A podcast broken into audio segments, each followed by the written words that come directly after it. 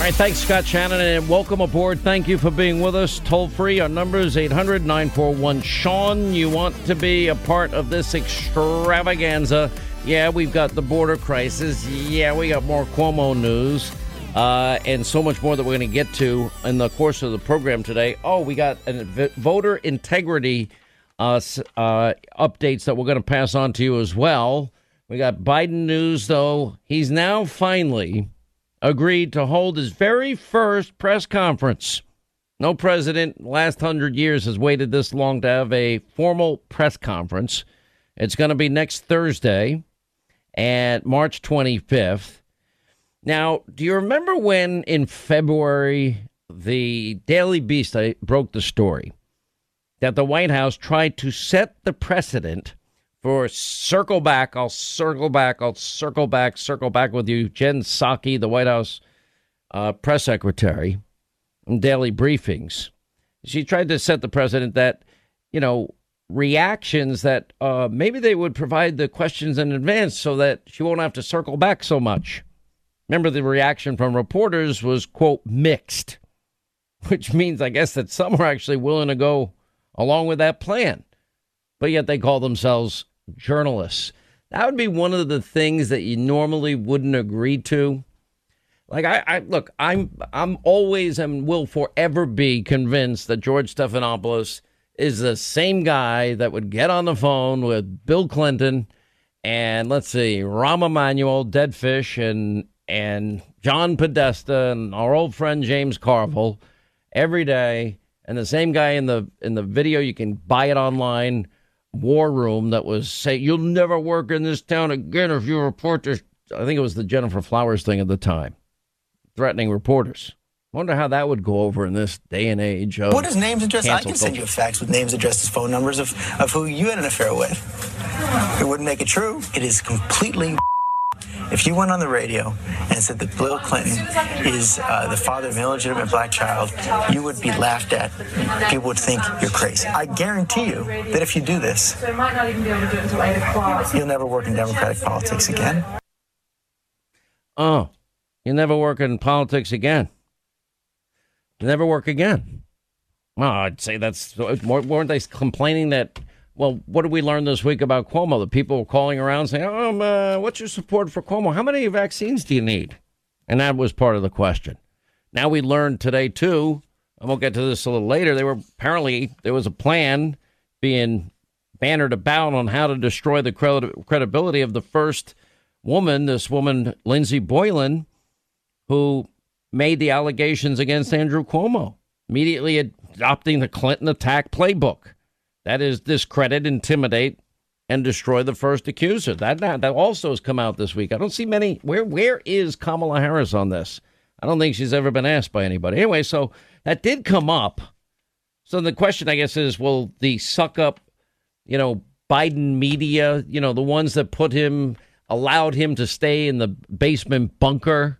With the basement bunker mentality during the whole election. I called it the candidate protection program, the big tech media mob candidate protection program. Yeah, that one. They didn't really, we didn't get answers about the filibuster, ending the legislative filibuster, did we, before the election? We didn't really get answers to D.C. and Puerto Rico and statehood, did we? We didn't really get questions about and answers to the question about packing the courts. Now, all legitimately on the table. You know, Biden actually lied through his teeth to George Stephanopoulos. He said, you know, in the debate in September, he told them, he said, tell immigrants if you're fleeing oppression, you should come. This is what he said. What I would do as president is several more things because things have changed. I would, in fact, make sure that there is, we immediately surge to the border. All those people are seeking asylum. They deserve to be heard. That's who we are. We're a nation that says if you want to flee and you're fleeing oppression, you should come. Wow. This is what he said to George Stephanopoulos. It seems to be getting worse by the day. Was it a mistake not to anticipate this surge? Well, first of all, there was a surge the last two years in, in, in 19 and 20. There was a surge as well. This one might be worse. No, well, it could be, but here's the deal.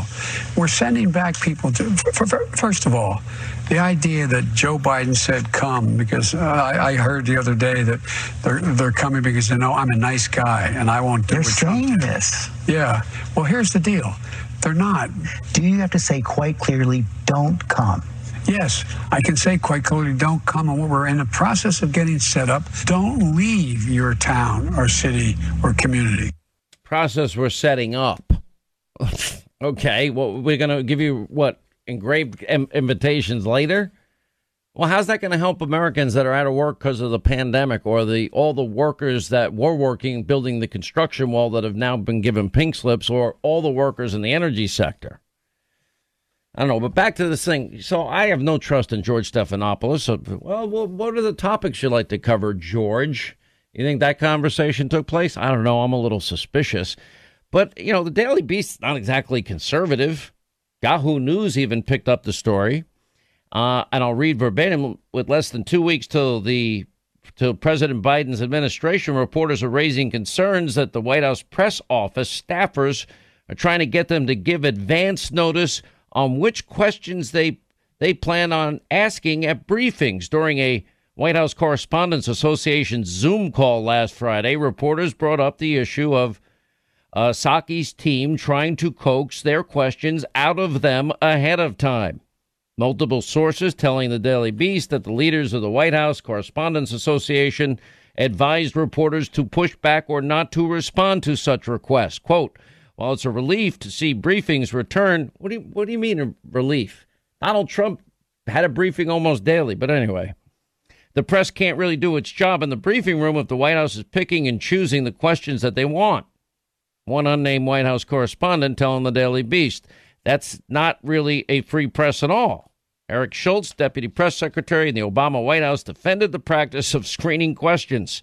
This is textbook communications work. The briefing becomes meaningless if the press secretary has to repeatedly punt questions instead of coming a- equipped to discuss what journalists are reporting on. Oh, is that how we say it's actually just standard operating procedure? Because I don't think there was any heads up given to anybody. I'll ask Sarah Huckabee Sanders, and I'll ask Kayleigh McEnany, and I'll ask Sean Spicer, because I doubt they got any of these questions ahead of time. In a non COVID environment, this this would happen in ca- casual conversation throughout the day and in lower and upper press. And one of the few upsides to reporters hovering over your desk all day is that you get a very quick sense of what they are working on. Later in the day, several current former White House correspondents. So it's a legitimate question based on the Daily Beast story and what they're saying.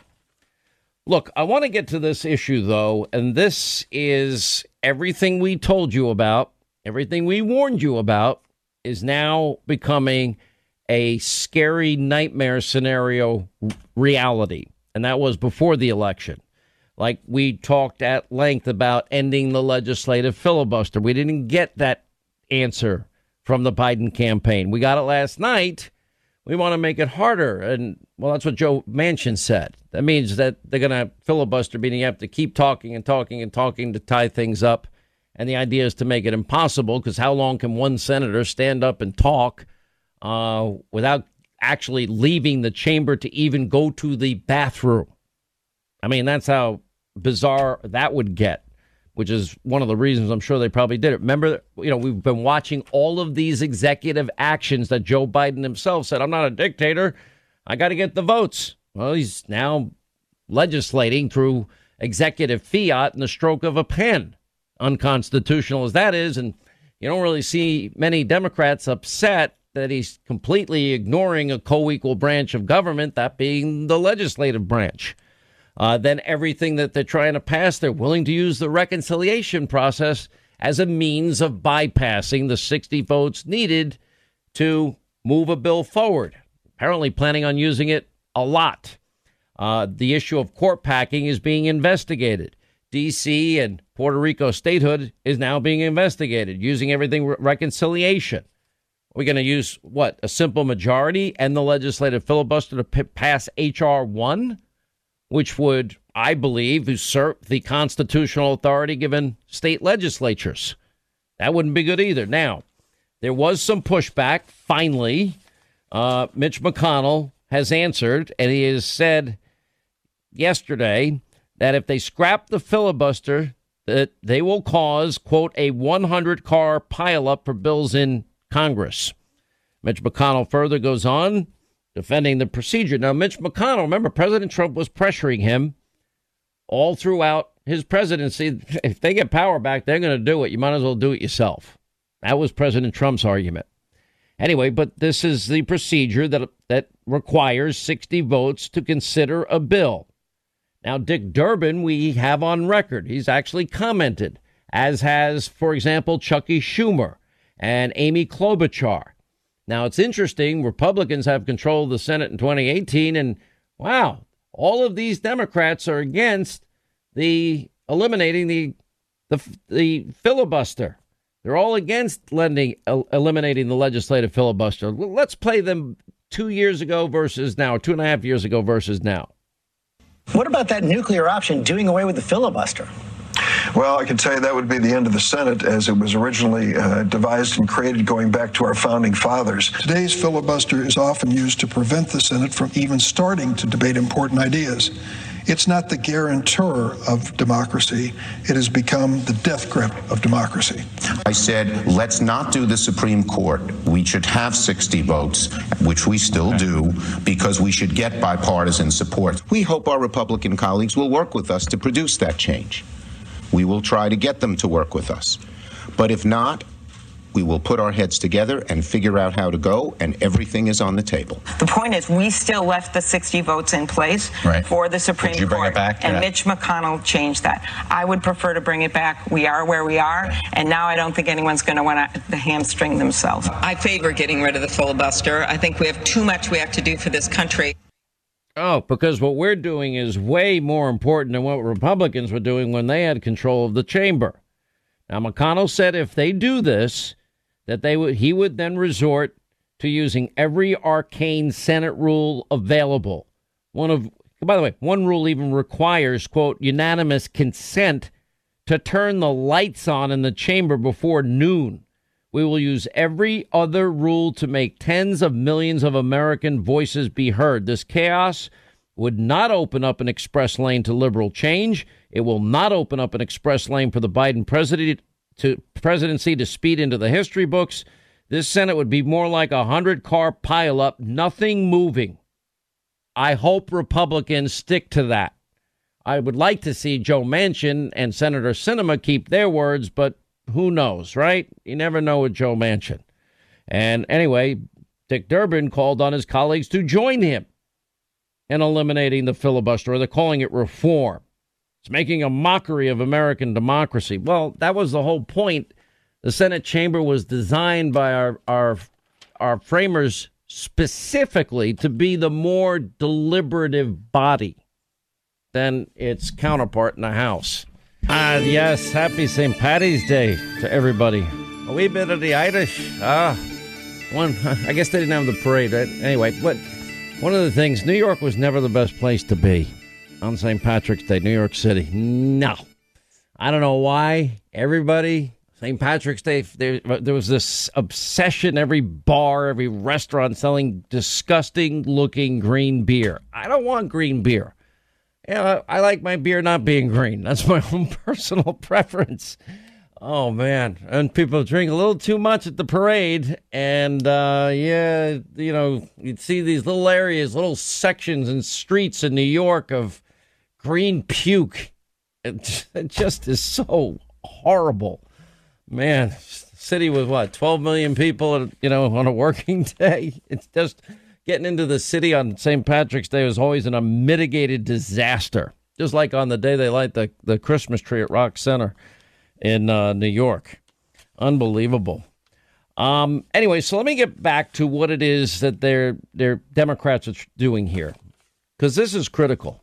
Of course, they want to end the legislative filibuster. Of course, they'll use reconciliation. Of course, they'll use executive action. Of course, they're going to, you know, they're going to they're going to have a study of court packing, which they want to do. Of course, they want D.C. statehood, Puerto Rico statehood. Of course, they'll use reconciliation. This is the biggest power grab in the history of this country.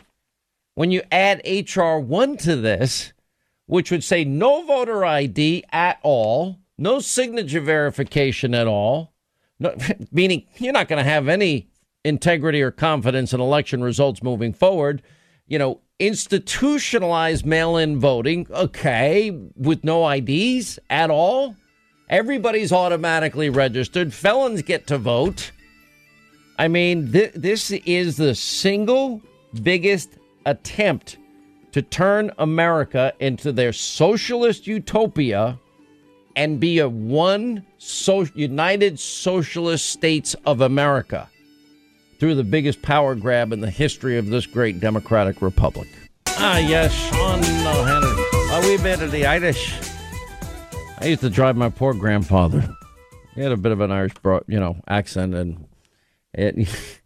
he used to always, he, he just had funny sayings. I mean, it was amazing people. My grandparents, all four of them came from Ireland.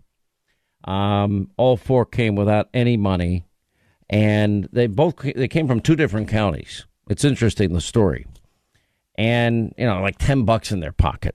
That's it, and they landed in America. They never got wealthy. They never, you know, I, I, I know I stand on their shoulders, the courage it took at young ages to make that trip across the sea and come into the country legally. I want to be very clear about something. I support legal immigration. I do.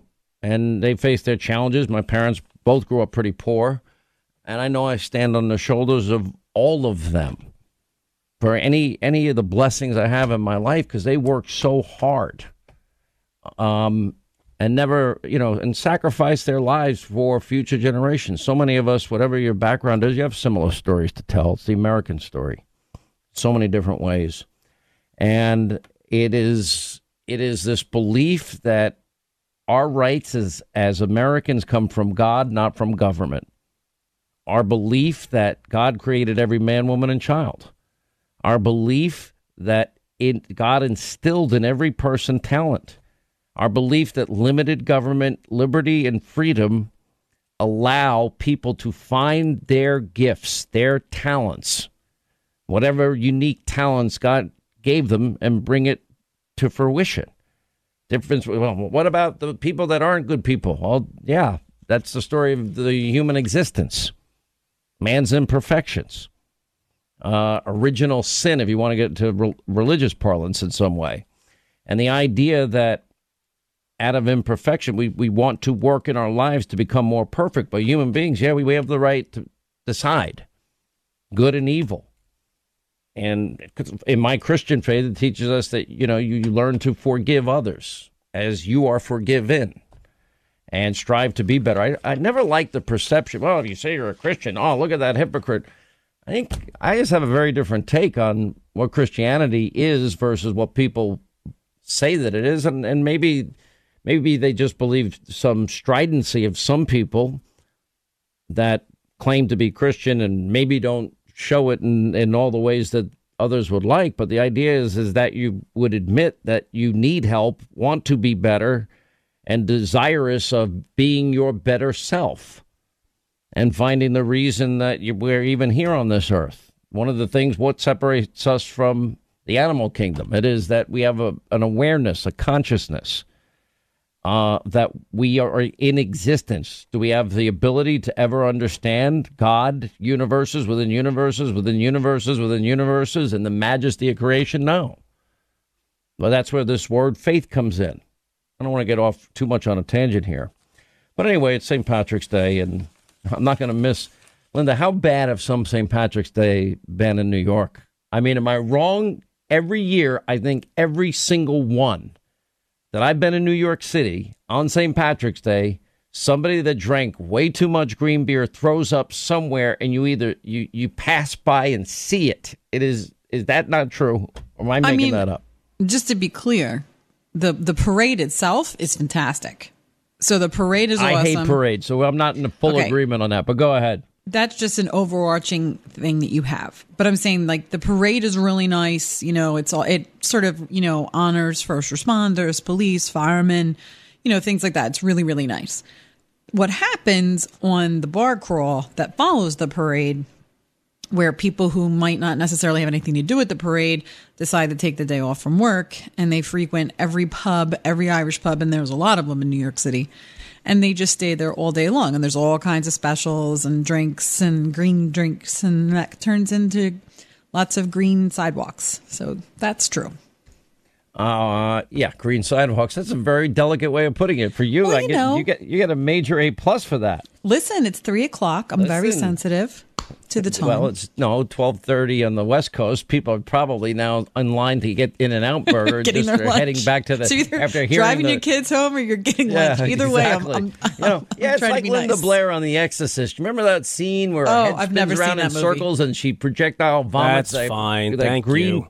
That green pea soup. It's kind of like that.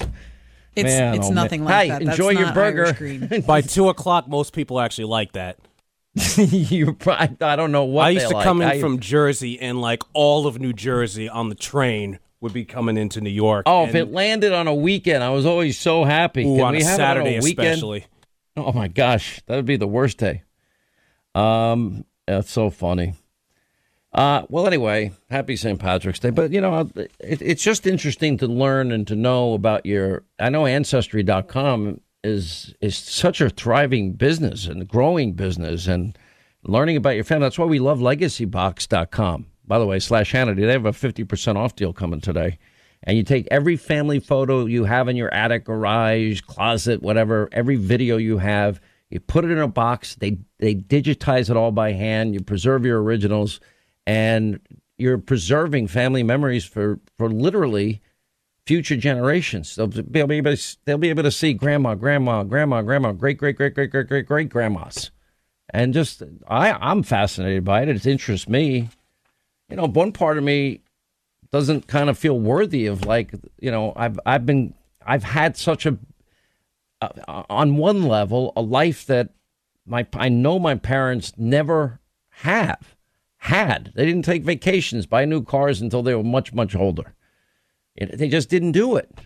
There's no money for vacations. There just wasn't. It didn't exist in their world. And the money that they did make, they put their their kids through Catholic school educations and struggled to do that. Worked a lot of overtime for that.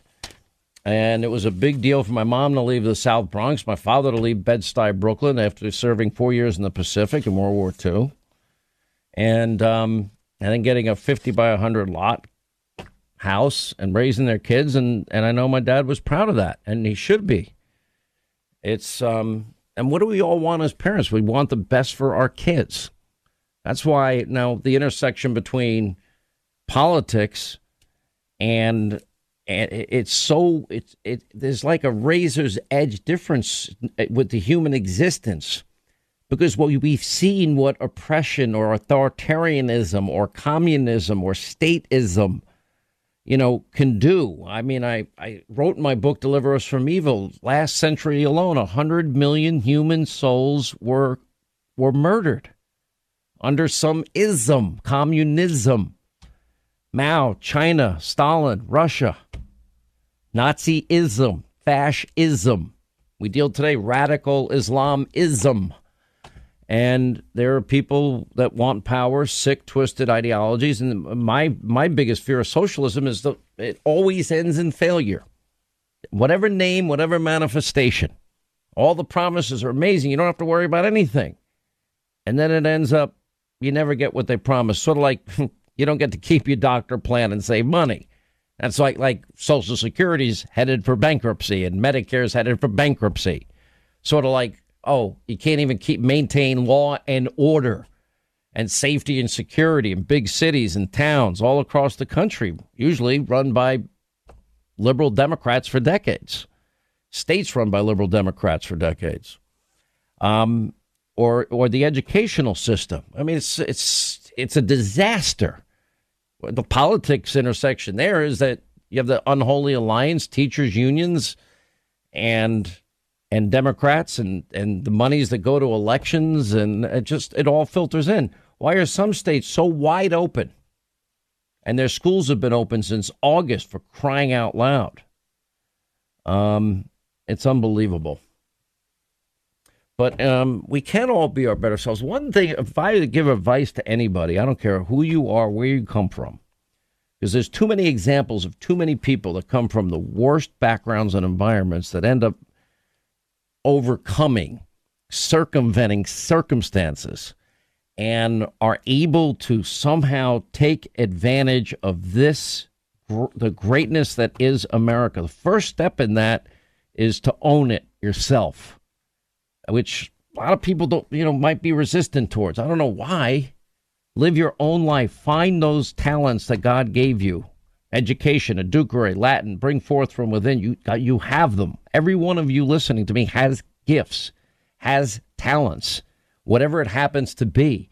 You know, the greatest thing in life is when you meet somebody in the course of this life that that has found their passion, their calling, whatever it happens to be, maybe to be a great teacher, maybe to be a minister called to the ministry, maybe it is to be a fireman, maybe it's to be a policeman, maybe it's to be a first responder, maybe an emergency medical service person that brings people back to life, maybe a medical researcher.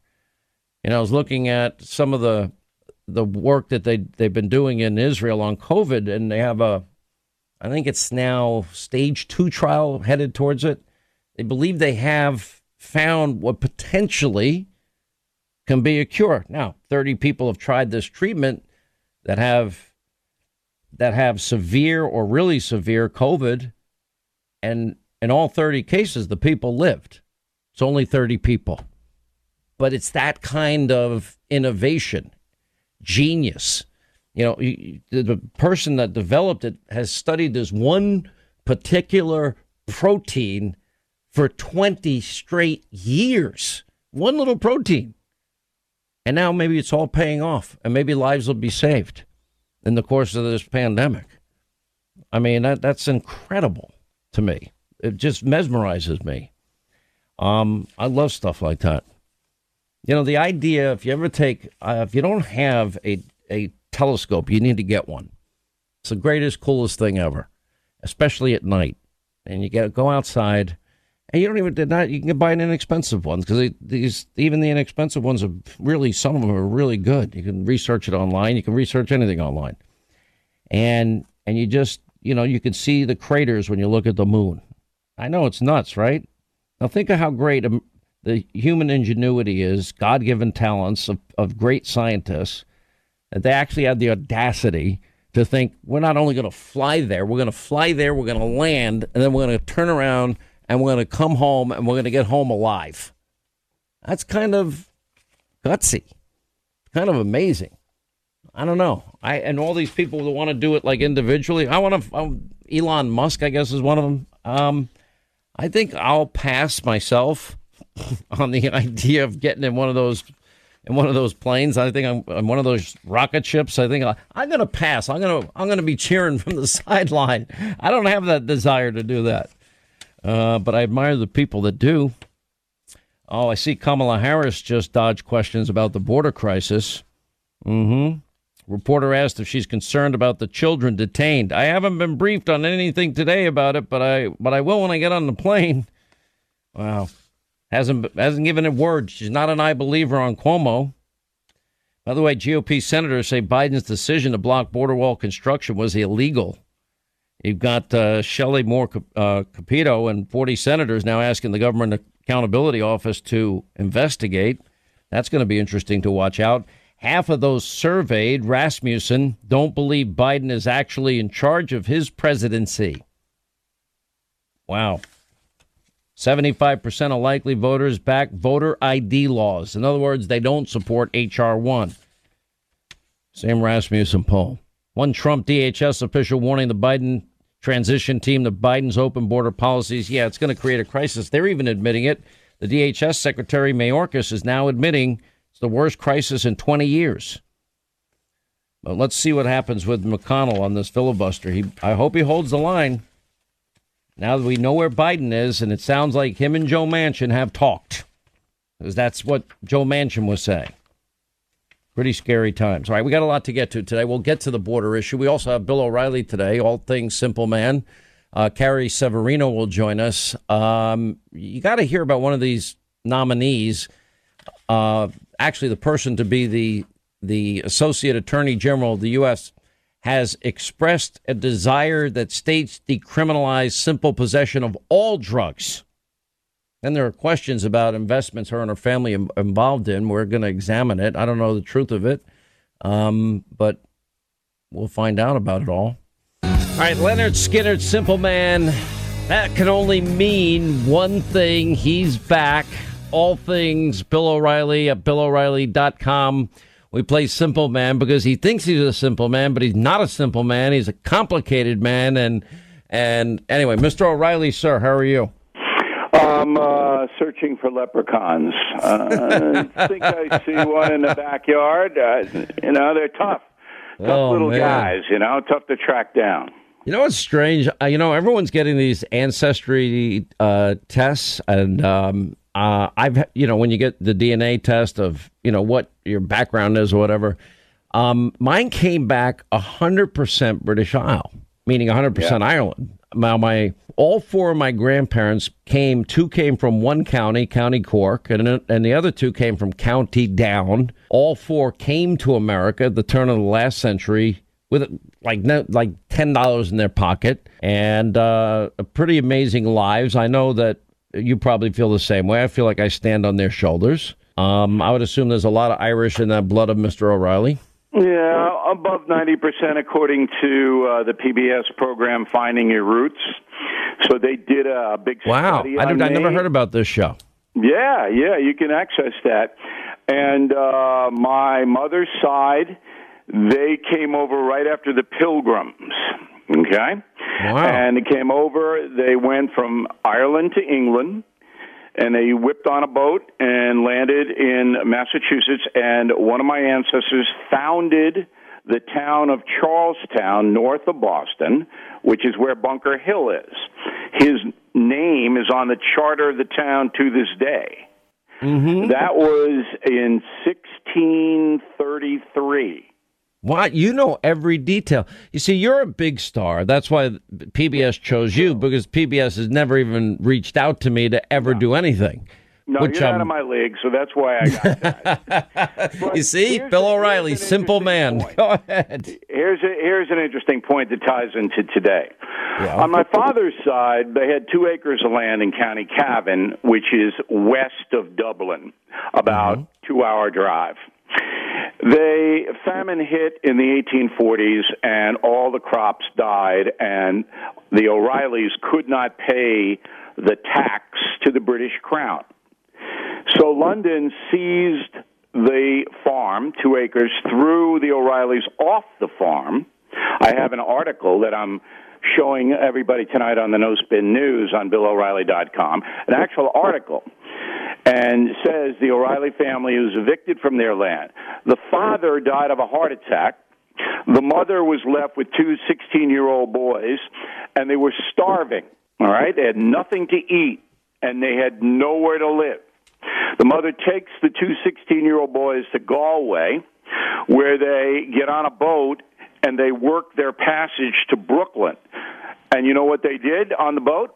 Yeah, what? They threw bodies into the Atlantic Ocean. Those Oh, were the man. death ships, the famine ships that came. Two 16 year old boys land in Brooklyn in the late 1840s, get off the boat. The Irish were there. They take them in, and they that's the uh, start of the O'Reilly New York connection. I was looking this up because I was so interested in what you were saying about um, about PBS. It's actually it's, it's hosted by Henry Louis Gates Jr., which this audience may recall was involved in the quote Cambridge police acted stupidly comment of Obama because he was Yep. commenting about Henry Louis Gates Jr., who's uh, I guess a professor at at Harvard. Um, but uh, you know what? I, I do think it's a fascinating, interesting topic. I do have a sign in one of my offices that says Irish Catholics need not apply, and and I remember talking to my grandfather. He did never wanted to talk about anything serious in his life, um, and um, but those listen, you look at your parents, you look at your our grandparents, you look at people that start out in this country, and you know, I, I think of how poor they were. And both my parents actually grew up very poor. My dad in Bed Stuy, my in Brooklyn, New York, and my mom in the South Bronx of New York. And and I look at how blessed I've been in my life, and the the appreciative side of me is that I live in the greatest country on earth, and that God has blessed me to live here, blessed all of us to live here, and I also know I, I stand on the shoulders of people that had very very tough, hard lives. No challenging lives, and and I am and, and I know that they would want this for me and their great great great grandkids too. You know. You know, I, I like Dr. Gates in up at Harvard. I know him. Uh, he, we've always had a respectful relationship. Uh, I understand why he did what he did uh, when the Cambridge, the Harvard police actually rousted him, and he was very angry, and you know he vented his anger. I had no problem with that. Uh, where Dr. Gates and I disagree is what do you do now? All right, do you condemn your country as so many progressives are? Do you start? Do you tear down a system? That has allowed millions of Americans to prosper? Do you tear that apart uh, for socialism? Do you demonize Washington and Lincoln and Jefferson? Now, Gates is not on board with all that. I don't want to give the misimpression. But he doesn't fight it. He doesn't say to African Americans, look, we got hosed, and that's true. No honest historian can say that African Americans didn't get blasted worse than anybody in this country. They did with slavery. But now you have an opportunity, and you need to get educated just like I did, just like uh, Henry Louis Gates did, so I could go to Harvard and be a teacher and be on PBS. You know? If I could change two things about the conservative movement, about the Republican Party, even, and you know I'm a registered conservative, I'm not a Republican by choice. I would say this I, I believe that Donald Trump has shown that working class Americans can do so much better under American first policies, controlling our border, energy independence, all of that. That's why records were set for every demographic group, groups with low unemployment uh, in the three first three years of his presidency prior to the, the the virus, right? And I would say that Republicans need to because Democrats in these big blue states and mayors and governors, they're never going to do it. They have an unholy alliance with the teachers' unions, and Republicans need to champion that every single child in this country be guaranteed a great education, which is reading, writing, math. I don't even care if you do history, you can do that at home. But but and computers. Those would be my four things. And I put every kid in a uniform and I make sure school choice was the top agenda item. And if we did that and if if we can if we can have law order, safety, security in every city and every town in this country, I think Republicans would make inroads once again and they show it and they mean it and they fight for it and they deliver to every single American. Um, I believe that that party sh- party affiliation shifts would be dramatic in this country. What say well, uh, you, Mr. O'Reilly? Well, look, you know, it's a pipe dream if you think that uh, the Republican Party can control the state of California, New York, New York City, Chicago. You, they can't. And bypass you're, it. You're absolutely I have a plan. Correct. You're abs- well. Let me just say, you're absolutely correct. The progressive movement has damaged education in this country to the extent that the poorest kids are getting hosed. In New York City, I think you know this, the average spent by the Democratic machine in New York on students is $30,000 per head. Catholic schools spend $10,000 per head. It's a little more. I think. I think you're showing your age, Mister O'Reilly. No, no, it's a I, little bit more than ten grand. I know. I know kids that go to some of the Catholic schools. They get it a little more expensive than that. I'm saying this is the average. All right. So guess who gets higher standardized test scores?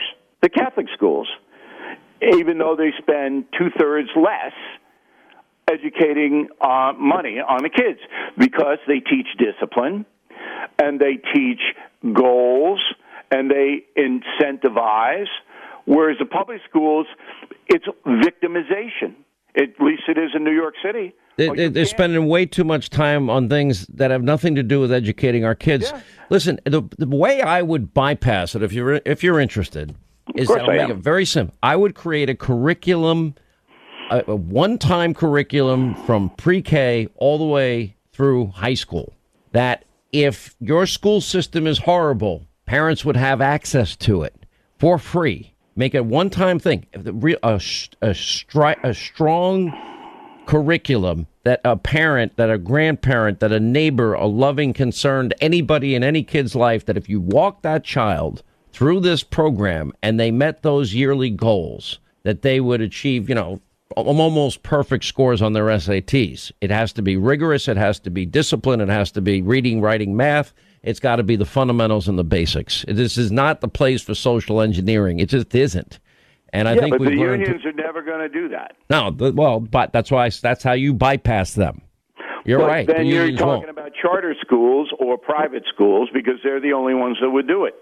And De Blasio in New York City is trying to kill the charter school. No, I'm actually taking it a layer even beyond that. I'm saying that it that anybody that can get a computer, and I'd figure out a way to get a computer into the hands of any kid that needed it, because you can get inexpensive ones, and you can. They would have access to a quality education online with real classes, real curriculum, real teachers. All they'd have to, all they need is the desire and willingness to do it. So they wouldn't go to school; they'd learn in their house. Well, they no, they might still go to school, but they're going to put aside whatever time uh, needed per day to to to go through the program. Yeah, but the, the principals wouldn't allow it. Well, you can't stop it because you're just going to access it from your house. I understand, but you, you're running into politics. And if everybody would come together and say, yes, that Hannity's plan is the best for the children and they'll learn more, that would be great. But it never happens in this Safety. No, Hannity's plan is a safety net for kids trapped in failing school systems. who are not doing well. But they're never going to do it because they're basically saying, they being the Democratic controlled towns, all right, the mayor and the governor, they're saying, no, um, we, we need more money. That's all about money. It's not about efficiency. It's not about discipline. It's about money. Give us more money and we'll solve the problem. And it never happens. Listen, there's a reason why so many parents, and, and by the way, this is nowhere where I thought this this discussion would go today. But anyway, um, I think it's worthwhile having.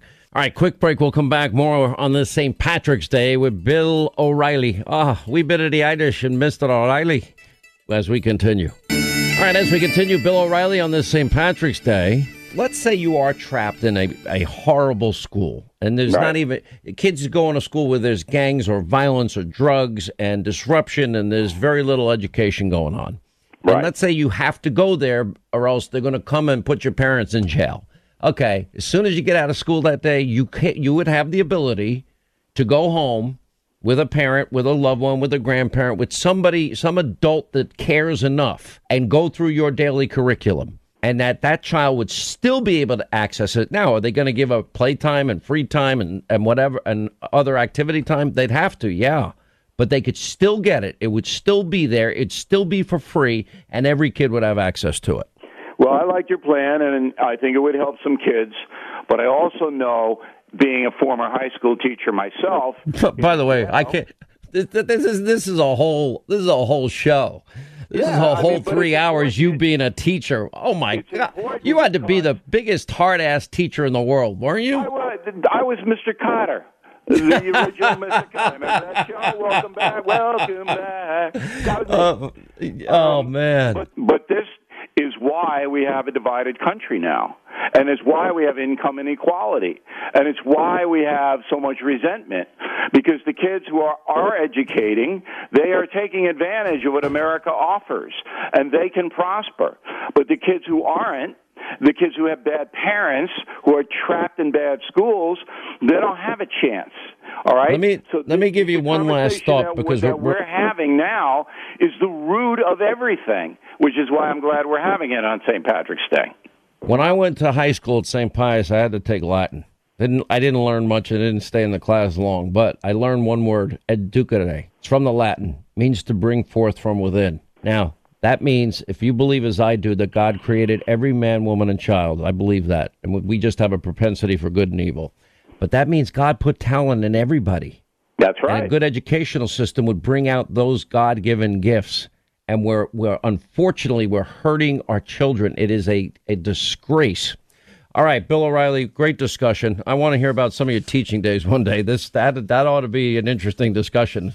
I bet I would have gotten kicked out of your class every day. All right, Henry, thank you, I sir. would have given you so much homework you never would have seen the light of day. I'd never do it. Don't worry. Ah, happy St. Patrick's Day, and I guess they did they have the they had the parade today, right? Didn't they have a parade in New York? I don't. I didn't even watch it. Did you watch it? Anybody? Linda, No. did you watch it? I did not. It got I'm pretty sure it was canceled. I think the only place that had a Irish uh, parade was Chicago. Now, Carrie Severino is the chief counsel, policy director of the Judicial Crisis Network, and co author of Justice on Trial, the Kavanaugh Confirmation and the Future of the Supreme Court. And we all witnessed and we all watched and we all observed what they did to Justice Kavanaugh with his, his wife and kids, you know, watching this man be torn to shreds. And we watched stories. Oh, I didn't particularly believe the Julie Swetnick story fall apart before our very eyes. Um, there now is a controversial uh, nominee of Joe Biden that we've talked about. Vanita Gupta is her name. And anyway, they are now pushing hard for Senator Joe Manchin to vote no on this nomination, uh, as she has a massive stake, apparently, in a company that manufactures, yes, indeed, the a key ingredient in the production of high grade China white heroin. You can't make this up. Listen. We see drug overdoses, death. Vanita Gupta, she saw money, profit. Gupta has tens of millions invested in a company that made the hidden ingredient in heroin, the China white heroin that kills. It's so despicable. Reports say even Mexico is investigating the company Gupta has a stake in. We lead the nation in drug overdoses, and it's made Vanita Gupta rich. Tell Joe Manchin, Vanita Gupta or West Virginia. Now, when you think of the opioid crisis, I mean, if you look at this particular ingredient, this is heroin's hidden ingredient. It's a chemical made by U.S. companies. Costs $324 for a jug of this. It's called acetic anhydride, and it's made also in Mexico. Publicly traded American company is enough to produce 90,000 hits of high grade, quote, they call it China white, according to Bloomberg.com. And the cartels are getting as much as they want and also using it to cook methamphetamine. So the answer for states like West Virginia, Ohio, so many states in this country, frankly, every state is now impacted by the opioid crisis. We're losing 300 Americans a week. And of course, the fentanyl crisis on top of it. Open borders don't help either. And the push now is to get Joe Manchin to vote no in this particular nomination. And that was Carrie Severino's uh, group that made that ad. Carrie, thanks for being with us. Thanks, Sean. Tell us about number one, the drug, and tell us about the investment. Yeah, well, you said it was a substantial stake. I don't know if you'd call it that. It's only eleven to fifty-five million dollars in stock she owns. So, I, I, which one of us doesn't have, you know, a small investment like that in some shady companies, right? I mean, this it, this is a huge amount of money we're talking about, and it's not just that she happens to own stock in this company, Avantor. It's her father is actually the chairman of the board of this company. Um, and as the Ed said, this is this is a, you know you've got to be really worried when the Mexican government is investigating your company for criminal charges because it's not just they're making the, the chemical. I'm sure there's reasonable uses of the chemical as well, but there's a real concern is the way that they're producing it. They happen to produce it in these boxes that are perfect size to fit in the trunk of a car, really easy to transport, sell in large quantities. Some of the the uh, distributors they they contract with are, aren't even checking IDs. They're handing the stuff out like candy in Mexico, and most of these drugs that are coming into the country, like the heroin and meth, are actually being produced in, in Mexico. So this is a real problem and feeding the uh, the American drug crisis that has now taken an estimated 142,000 West Virginia lives, not to mention obviously in states across the country. That is a real concern. While all this is going on, Vanita Gupta, major stockholder in this company, is arguing for decriminalization of drug possession. You know, coincidence? I think not. Look, I, I think we do have to examine, considering the amount of money we're talking about here. I, I, I know there there have to be other legitimate reasons to produce this chemical, uh, and and then we can get into the issue of why is it being sold to China, et cetera, and and and the cartels are obviously getting getting some of it to make the heroin that's killing our kids. Uh, but and it's a hidden ingredient. But I want to ask you. I think it's important to note why would they be making it otherwise? Well, yeah, the chemical itself is not. It's kind of like we have, you know, some of these regular cough medications that now have to be behind the counter instead of instead of over the counter, easily accessible, because they are these key ingredients in producing drugs like meth that are becoming such a, a, a problem in this country. Um, this is the same thing. It, yes, it does have legal uses, um, but it, the other problem is it's also a absolutely sine qua non essential part in producing and getting the, op- the raw opium into the form of heroin. And so it's a huge um, it, it's a huge po- point you know, that could be if you could stop that leaking out. Not that it can't be produced at all, but not being not producing it and then making it easily available.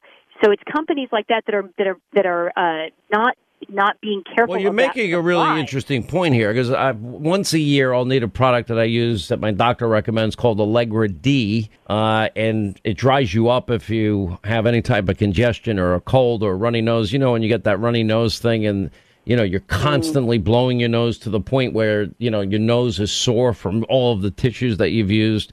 But to get it you have to literally i have to show my license and they'll only give you so many of them at any one given time. And i remember asking you know, my Rite Aid pharmacist i said obviously there's there's a good reason for this right? And, and the answer was yes because the ingredients that are in allegra d if you have enough quantity of them then they then you can make methamphetamine because they extract the ingredients that would be used in that process, which apparently could be used in in the process. This chemical can be used in the process for meth and what they call what Bloomberg called China white heroin. I don't. What is the mm-hmm. difference between China white heroin versus other heroin? I guess which is brown.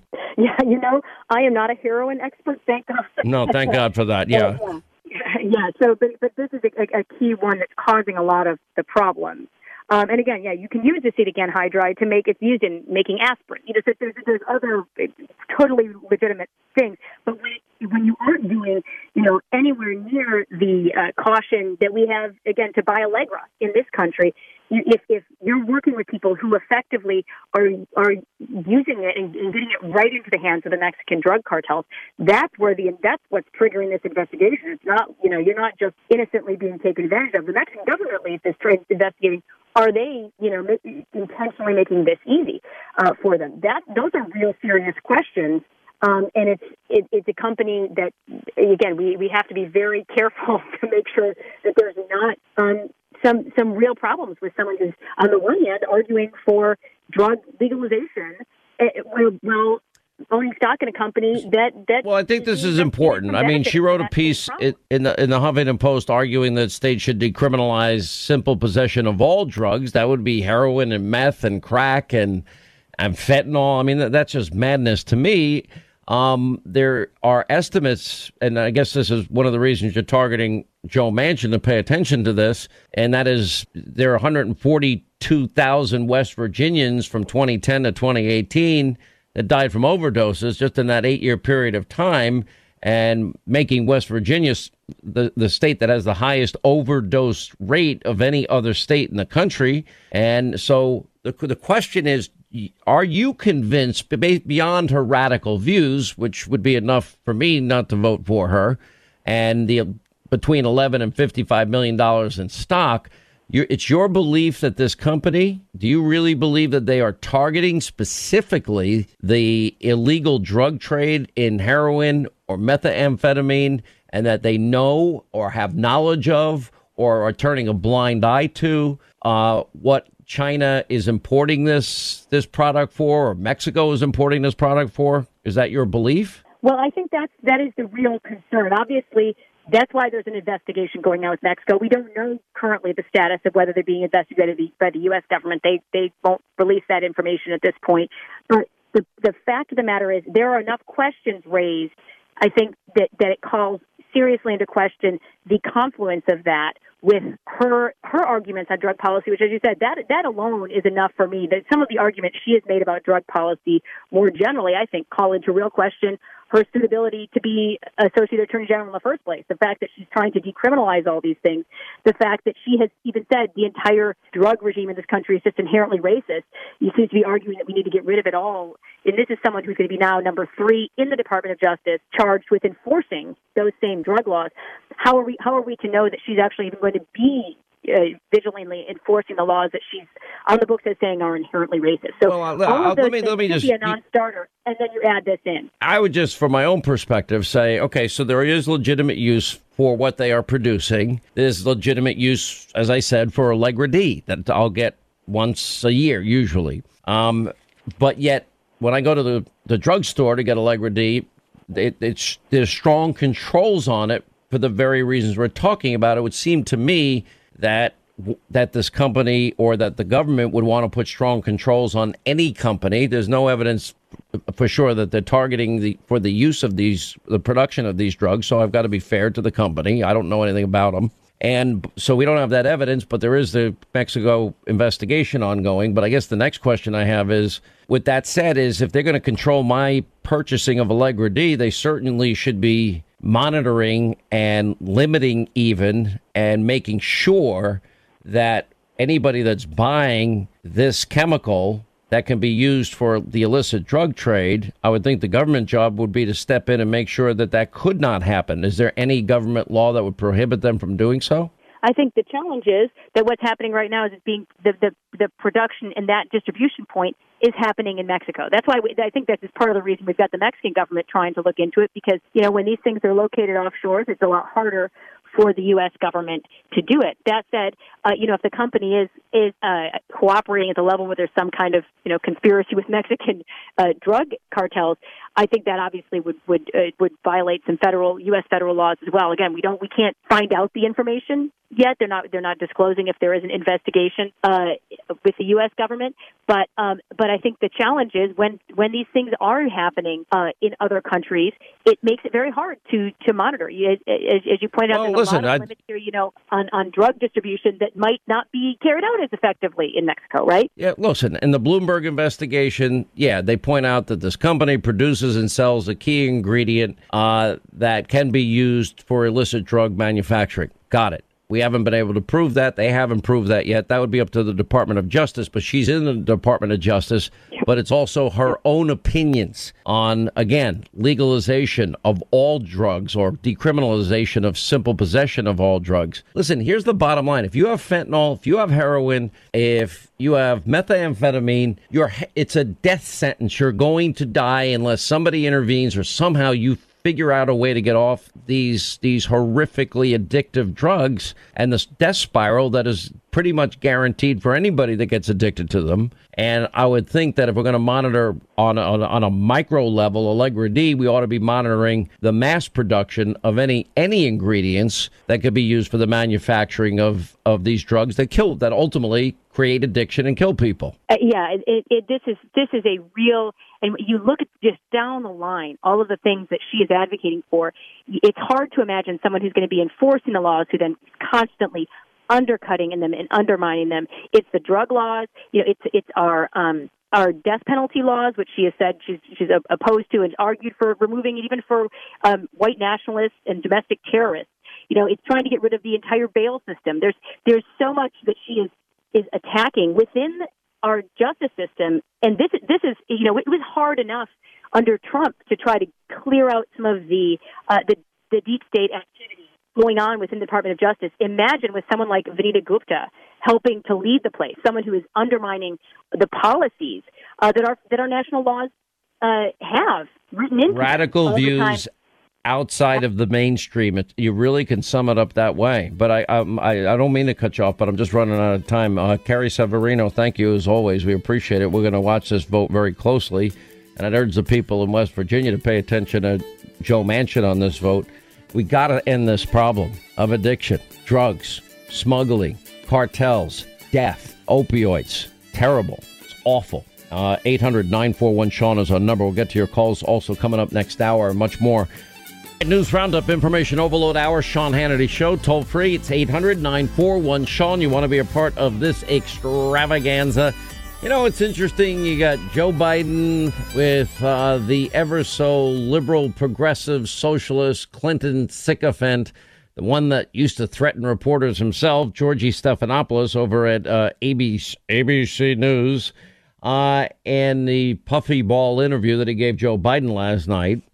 And uh, Biden, what he said last night was interesting because Biden last night said migrants aren't coming because I'm a, a nice guy. Tell migrants to stay home. Well, let's first go back to the campaign. This is actually in September. And this is Joe Biden actually saying illegal immigrants should immediately surge to the border when I'm president. Listen.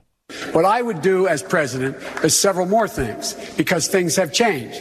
I would, in fact, make sure that there is, we immediately surge to the border. All those people are seeking asylum. They deserve to be heard. That's who we are. We're a nation that says if you want to flee and you're fleeing oppression, you should come. You should come. Well, that's what everyone's going to claim. That's why the stay in Mexico policy of Donald Trump was so effective because people that had real claims, they'd, they'd be willing to stay there while their claims were being looked at. But instead, he's opened up the borders. They've been coming in record numbers. We're now headed towards the highest uh, rate of illegal immigrants in 20 years as a result. And that's his own DHS uh, head, Mayorkas, making that prediction. Now, that's very different than what Biden told Georgie Stephanopoulos last night. It seems to be getting worse by the day. Was it a mistake not to anticipate this surge? Well, first of all, there was a surge the last two years in, in, in 19 and 20. There was a surge as well. This one might be worse. No, well, it could be, but here's the deal. We're sending back people to, for, for, first of all, the idea that Joe Biden said come because uh, I, I, heard the other day that they're, they're coming because they know I'm a nice guy and I won't do They're saying this. Yeah. Well, here's the deal. They're not. Do you have to say quite clearly, don't come? Yes, I can say quite clearly, don't come. And we're in the process of getting set up. Don't leave your town or city or community. Here's the deal. Come on, man. Senator Hagerty of Tennessee is here to talk about what is a real crisis at the border. They're looking now at the highest number of illegal immigrants surging the border in over 20 years. And there are a lot of large surges in the interim those last 20 years. So this is going to, this is a crisis. It is one of Joe Biden's own making. And yet he's denying the very words that he said just this past September. Your reaction, Senator? Well, Sean, thank you for having me today. And, and my reaction is just the same as yours. This is a crisis of Biden's own doing. He invited them, just as just as you underscored, and, and, and playing back his own words from the campaign. He's even created incentives now. If you look at what's inside this quote COVID relief package, uh, illegal immigrants are going to get a check. So all the wrong incentives are in place. Uh, he's stopped all border enforcement, and it's amazing. They they want to see schools shut but they want to keep our borders open. I find it just incredible. And they're even putting people to test positive in hotels, but there's no checks to see if they stay in that hotel or if they go out and with the possibility of infecting innocent people. And then, of course, Americans are going to have to pay the bill for as many people as ultimately come across. That means education. That'll mean health care. Uh, that'll mean probably ultimately impacting the criminal justice system, uh, assuming some people break laws, right? Oh, absolutely. And my fellow Tennesseans see this all, the way in Tennessee. It's not just at the border, Sean. I was talking with a couple of sheriffs yesterday in Tennessee. They've already seen a surge in crime, particularly illegal drug usage. And these drugs are coming right across that open border in Mexico. This is something that's got to be dealt with. You mentioned uh, Biden's removal of the Migrant Protection Protocol, the Stay in Mexico plan. That was working. President Trump's plan was working keeping people there in Mexico and dealing with the problem in that regard. Letting them come across the border as they're doing right now and failing to adjudicate this, they're they're just letting them cross the border, you know, at every point. They've stopped building the wall, as you mentioned. Uh, today, along with 39 of my colleagues, we send a letter to the Government Accounting Organization about this because we believe that this is an infringement of Congress's power of the purse. If the monies were appropriated, the Biden administration doesn't have the authority to freeze border wall construction, stop stop funding it. Uh, we appropriated the funds; they've got to come back to Congress before they can stop it. We're going to push back on this as hard as we can. All right, this this to me is all madness and insanity.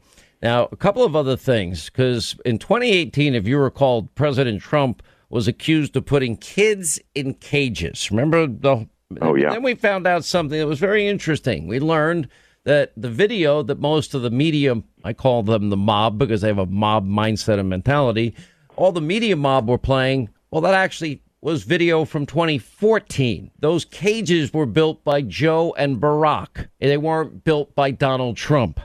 Now we have kids in cargo shipping containers. I'm not sure if you've had an opportunity to see the outside of them. I'd love to show you the inside of them, but we can't get any of our reporters inside because they won't let us inside.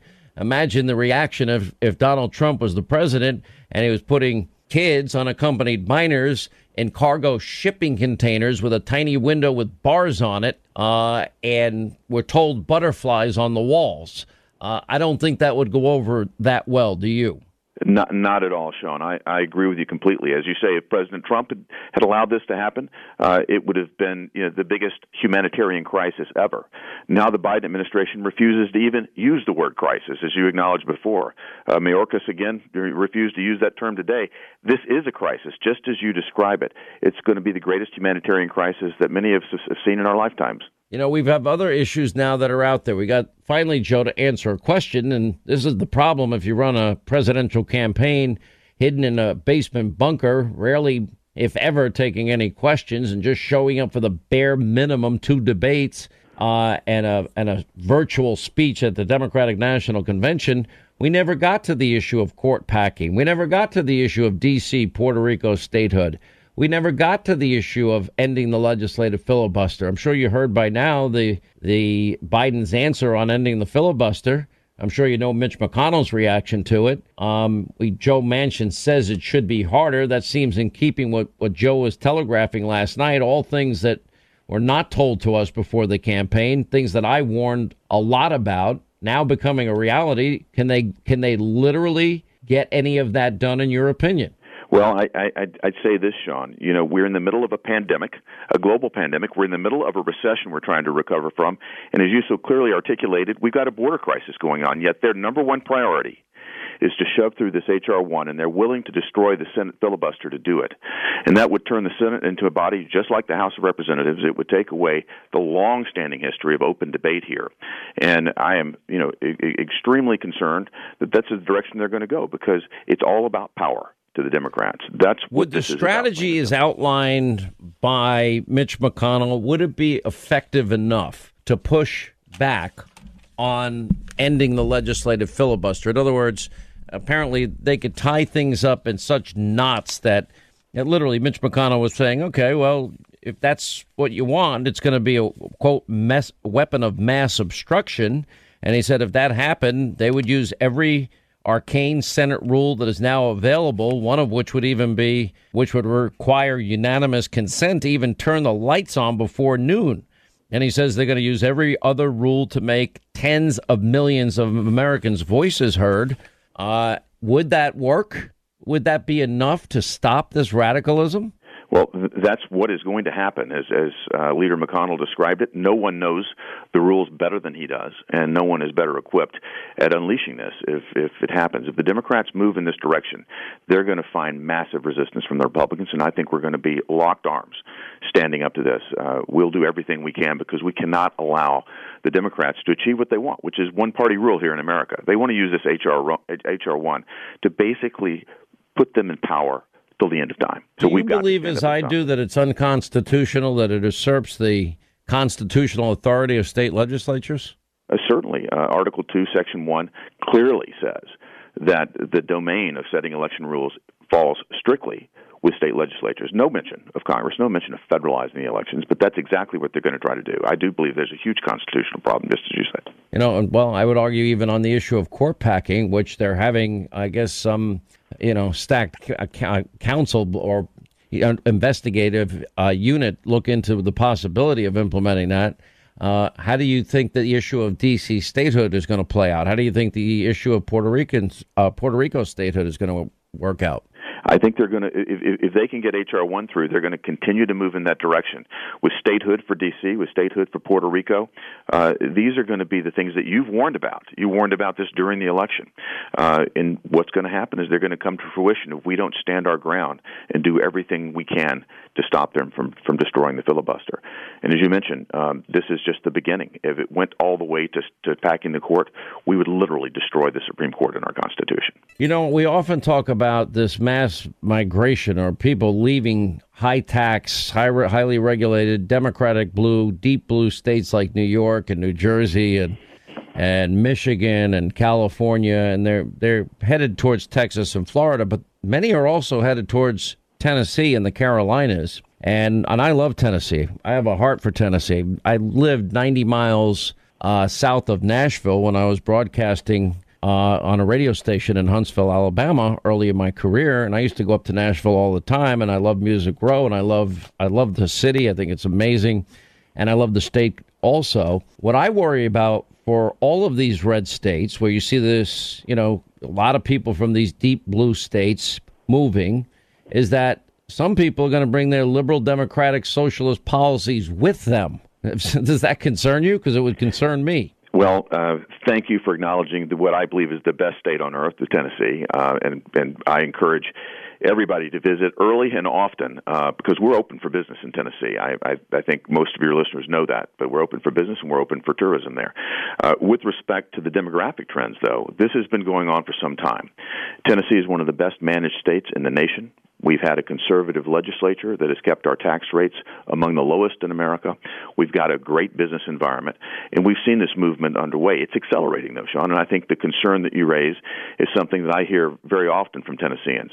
But if we continue to stick to our principles, uh, I think these people that are moving from California, from New York, from Michigan, from Illinois will begin to see the power of our ideas and the power of our ideology. I'm not so convinced. I mean, it's pretty radicalized in New York and California. I you live there every day, Sean. I don't know. How you do it. Listen, I'm I'm I'm tortured. I mean, I am literally a prisoner here, and and I'm stuck. but I but I don't. You know, one of the things that's sad to me is you elect conservatives that are fiscally responsible, that are don't believe in high taxes and a lot of regulation and you balance your budgets, you fund your pensions, and now you got the big uh, emergency COVID relief monies, tens and tens and tens of billions of dollars now that are going to be redirected to states that have always overtaxed and mismanaged and misappropriated uh, so many billions of dollars. In other words, red states will be bailing out blue states. Uh, right now, I'm the beneficiary of it. I don't want to be. It's not fair to to Tennesseans. Oh, it's not at all, and I can tell you, Tennesseans are furious about this. Uh, you know, I talk talk to folks from my home state every day. And I don't want the their money. We, I don't. Uh, they deserve. Yeah. They deserve to keep it. They they do not want to be bailing out mismanaged blue states and blue cities, and that's exactly what happened with this so-called COVID relief bill. You know, less than ten percent of which is actually aimed at COVID. This was primarily about what you just described, Sean, and that's mending the the past. The the failed policies of these blue states and blue cities have been repaired on the backs of Tennesseans and, and other states that have been conservatively managed like ours. I supported President Trump's tax plan because even though I did, I no longer had the ability to deduct my state income taxes, which are significant in New York, 10%. And because that is not a benefit for, eh, you, you don't get the same benefit in Tennessee, the Carolinas, Florida, Texas, any red state. You don't get the same benefits at all. So basically, what they're doing is they're rewarding blue state governors, big spending governors, tax and spend states for their irresponsible fiscal policies by taking money or offering tax cuts and, and uh, abatements in a sense yeah. to deduct your state income tax. Um, I bet you Biden brings that back too. You watch. Uh, it's it's it's so it's such such underscores their hypocrisy, Sean, when they do something like this. But what what that did was it had states like Tennessee, just as you say, subsidizing the tax rates for folks in New York and other other high tax jurisdictions.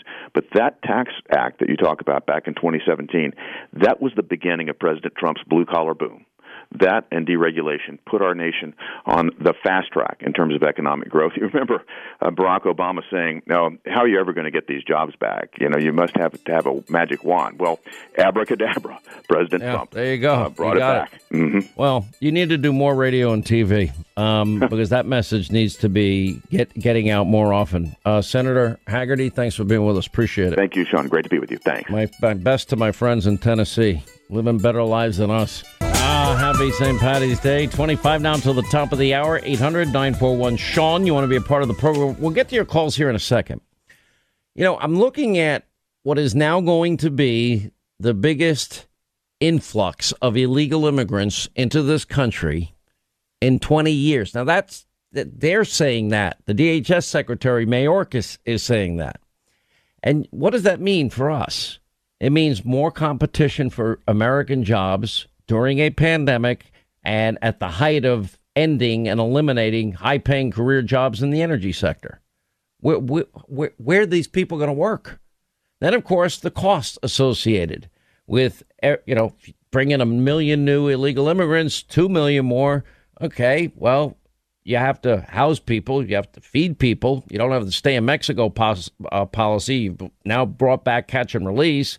Uh, then you've then you've got health care issues. Then education system gets overloaded. All of that happens with the illegal immigration.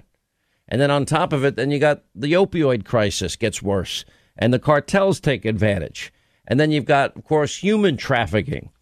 You know, I, I, Andrea Sparks uh, talks about the the Texas child sex trafficking team director talks about how these kids, you know, the ones in cargo shipping containers that we're not allowed to view, the ones in the cages that Biden and Obama built, as young as six, coming over alone, this this treacherous journey, and likely to be exploited by so many bad actors and gangs and cartels. And Governor Abbott, then I'll play that too. You know, him talking about how unprepared this country is for what Joe Biden is allowing to occur. We are very concerned at the child sex trafficking team about the youth and the children who are coming across the border. Um, they are in a perfect storm of vulnerability. We've heard stories that kids as young as six are crossing the border alone. Um, and they are scared, they are confused, and they are very likely to end up in the hands of an exploiter from what we know about human trafficking and how it works. The Biden administration opened the floodgates to any child who wants to come across the border is going to be able to come across the border. And I know from what's going on on the ground, they are completely ill prepared for this. One easy example, and that is when the amount of children coming across the border turned out to be far more than what they expected, they had no clue where to send those children. On this past Saturday night, there was an email sent from Federal Health and Human Services to my staff at 9:30 p.m. that I did not get until about 10 p.m. on Saturday night, where uh, Federal Health and Human Services they were scrambling to tr- try to find some location where to send those children, and they eventually wound up deciding over the night those children would be going to Midland, Texas, without knowing whether or not there's running water or workable sewage or what the conditions may be. There's, they were scrambling, talking to other locations around the state of Texas, trying to find a location for the children who are coming to Dallas, Texas. The Biden administration is completely not prepared for the number of children coming across this border. And the worst thing about it, however, and this is maybe the most important thing I could tell America right now, what the Biden administration is doing by allowing any child who wants to come across the border to come here, it means that he is going to subject thousands upon thousands upon thousands of children to the horrific trauma, maybe assault and human trafficking that these children have to go through as they make that trek through the border. I urge President Biden do not traumatize these children by enticing them to make this trek. President, you have the ability to put an end to this and ensure the safety of these children by not enticing them into that very dangerous trek. You know, and then Nancy Pelosi running defense. I love this. Running defense for Joe Biden. You know, his message to migrants is stay home for now. What kind of message is that? Listen. But do you agree with some of the migrants who say we are coming because Biden's policies, or at least proposed policies, will make it easier for us to come to America and stay? In other words, we looked at what President Trump and his administration did at the border and said it's not worth the long trip up, but now it is because Joe Biden will let us in. Well, it's not a question of agree with. I, I don't even. You know, what I said was, if they have a well-founded fear of persecution, if they are asylum seekers, yes, that it is agreeable. A- apart from that, if, if they're just coming, the message from Joe Biden is, uh, stay home for now. And I watched Joe Biden. I mean, it's pretty amazing to just listen. Stay home for now. Come later. Just forget the le- forget the laws of the land. Speaker of the House, head of the legislative branch of government. Now, Biden lied last night when he told Georgie Stephanopoulos uh, that, in fact, that uh, migrants aren't coming because I'm a nice guy. I'm telling, I'll tell them to stay home. It's not what he told us in September. Let's play what he let's play what he said in September and then compare it to last night. What I would do as president is several more things because things have changed.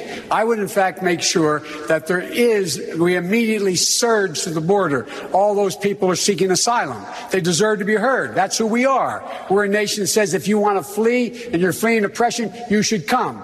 It seems to be getting worse by the day. Was it a mistake not to anticipate this surge? Well, first of all, there was a surge the last two years in, in, in 19 and 20. There was a surge as well. This one might be worse. No, well, it could be, but here's the deal. We're sending back people to, for, for, first of all, the idea that Joe Biden said come because uh, I, I heard the other day that they're, they're coming because they know I'm a nice guy and I won't do They're saying this. Yeah. Well, here's the deal. They're not. Do you have to say quite clearly, don't come? Yes, I can say quite clearly, don't come. And we're in the process of getting set up. Don't leave your town or city or community. Pretty unbelievable hypocrisy, isn't it? All right, let's get to our busy phones. Alex, Tennessee, a Tennessean. You ever hear the Kenny Chesney song, um, Back Where I Come From? Yes, I have, Sean. Great I song. Appreciate you taking the call today. Thank you, It sir. is a What's great on your song, mind? I, ironically, I teach high school at the same school that Kenny Chesney graduated from. Is that right? Um, he was a he was a great he was a great football player there, and uh, and his his um, mother still lives close to the school. He comes by to visit every once in a while. Um, I'm a criminal justice and forensic science teacher, and um, and I've met you him. know, He's I- a cool guy. Very, very good guy. He's very down to earth and he, he loves his community. He loves the Knoxville area. Um, he's and he's a big you need to move Volunteers fan too. buddy. He loves the. He I loves the. to- go ahead. What? I was going to say, I think you need to pack up the crew and you guys need to move here to Knoxville. I think you would love it. You, everybody on the crew would love it. But I, I, I'd Um, love it. I, you know, and I bet he performs a lot there. He does these huge stadium tours. You can actually find him on YouTube. Um, I he mean, they're done ma- one, he's done one one concert at uh, at Neyland Stadium where the Tennessee Volunteers play football. Um, Oh, and, and it was a huge success. It was a huge success. But he sells Uh, out Don, these I stadiums. It's so hard to sell that out. Yeah. Oh yeah, no, they are, they are. But he does, he and he does it every summer. Um, the reason why I wanted to call and talk to you today is over the last few days you've talked about uh, teachers and our education system.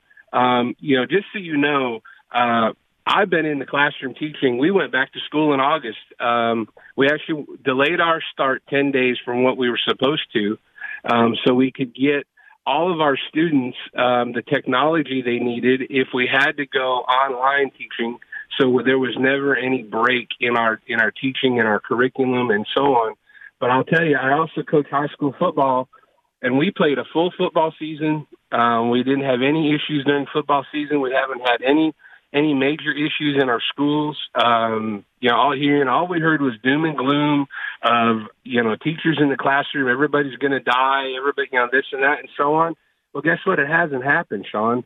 And and Tennessee, and here I'm in in Knoxville, Tennessee, and we are proof that you could go back into the classroom last fall and teach a full school year and not have any issues whatsoever.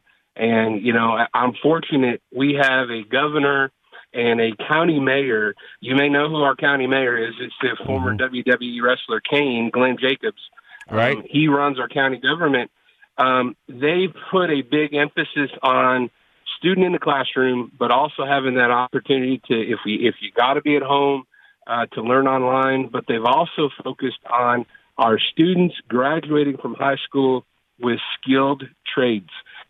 So our vocational programs have been have been a major emphasis in our schools the last three or four years, where these kids are graduating today and they can be a productive member of society, and uh, and they come out with some kind of a skilled trade.